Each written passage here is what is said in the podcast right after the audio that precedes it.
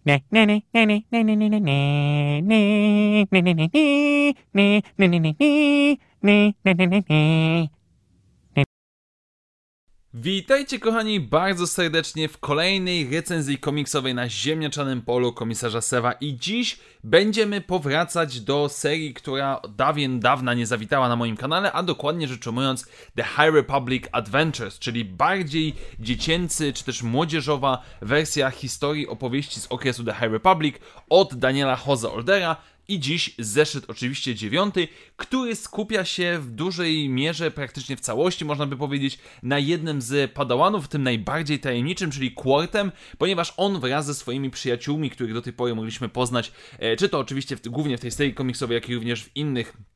tytułach. Mam tutaj na myśli głównie Rama, który był głównym bohaterem Race to the Crash Point Tower. Przybywają oni na Takodan, na Takodane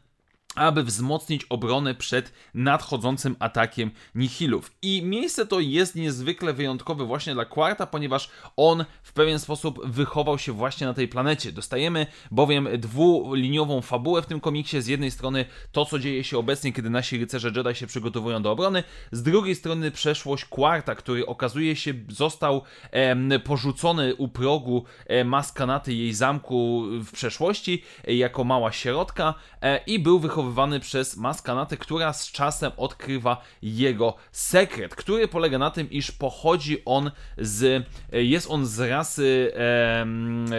e, przepraszam bardzo, Aloxians, z planety Zav Alox, e, a maska, którą nosi na głowie jest czaszką e, tak zwanego Wodum Crab, czyli wodumskiego kraba, jeżeli tak to możemy przetłumaczyć, e, który jest śmiertelnym zagrożeniem na planecie dla, dla właśnie Aloxian i oni całe życie jakby są przygotowani do tego, żeby walczyć z tymi, em, z tymi krabami, po czym wykorzystują ich czaszki jako powiedzmy trofea wojenne i pewnego rodzaju oznakę e, uspokojenia, czy też. Em, ograniczenia swojej bardzo agresywnej natury. Więc mamy tutaj powiedzmy genezę całego naszego bohatera, jak i również z drugiej strony mamy e, ukazanie samej Takodany, mamy ukazanie relacji mistrza albo mistrzyni. Autentycznie nie jestem w stanie wyłapać e, jakiej płci jest ten bohater. E, powiedzmy mistrza Sawa z e, Maskanatą, gdzie wspominają oni swoją przeszłość, kiedy razem brali udział w różnego rodzaju konfliktach pirackich, e, mniejszy lub bardziej większy lub mniejszy sposób, a jednocześnie oczywiście nasze przygotowania jednocześnie są w pewien sposób sabotowane przez e, siostry przez siostry Krill, które kiedyś teoretycznie należały do Nihilów, potem przeszły, e, poddały się i przeszły na stronę e, Republiki, ale teraz okazuje się, że cały czas były tylko one pewnego rodzaju zagrywką, żeby e, uszkodzić obronę Republiki przed atakiem Nihilów. I generalnie rzecz ujmując, um, Będę, nie, nie powiem nic odkrywczego, jeżeli powiem, że Daniel Jose Older ma rękę do opowiadania historii dla dzieci. Za każdym razem, kiedy on zajmuje się czymś e, właśnie skierowanym raczej do młodszych widzów, zdecydowanie oczywiście czuć i widać, że to jest tak, że to jest raczej klimat nie, nazwijmy to dla dorosłego widza, ale mimo wszystko dostajemy coś, co naprawdę dobrze, przyjemnie się czyta i fakt tego, że w końcu w jakiś sposób poznajemy historię Quarta,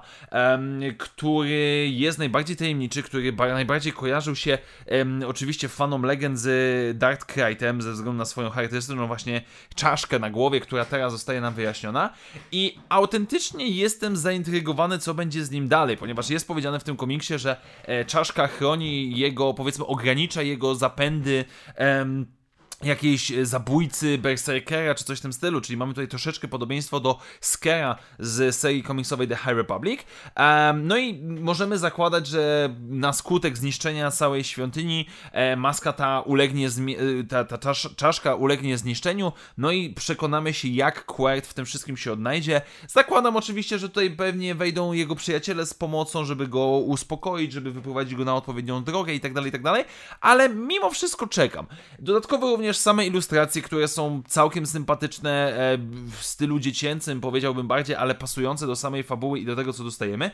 Generalnie rzecz ujmując, um, nie jestem jakimś wielkim fanem serii The Hyperbolic Adventures, ale nie dlatego, że jest zła, bardziej dlatego, że nie jest po prostu dla mnie, ale mimo wszystko ten zeszyt jak najbardziej w jakiś tam sposób mi podchodzi i, i podoba mi się najzwyczajniej w świe, świecie to, co tutaj dostajemy, więc mimo wszystko czekam na dalsze przygody Quarta i, i jego konfrontację ze swoją prawdziwą osobowością. A na dzisiaj dziękuję Wam bardzo serdecznie za spotkanie. Mam nadzieję, że chociaż trochę Wam się podobało. Do usłyszenia w następnych materiałach i jak zawsze niech moc będzie z Wami. Na razie, cześć!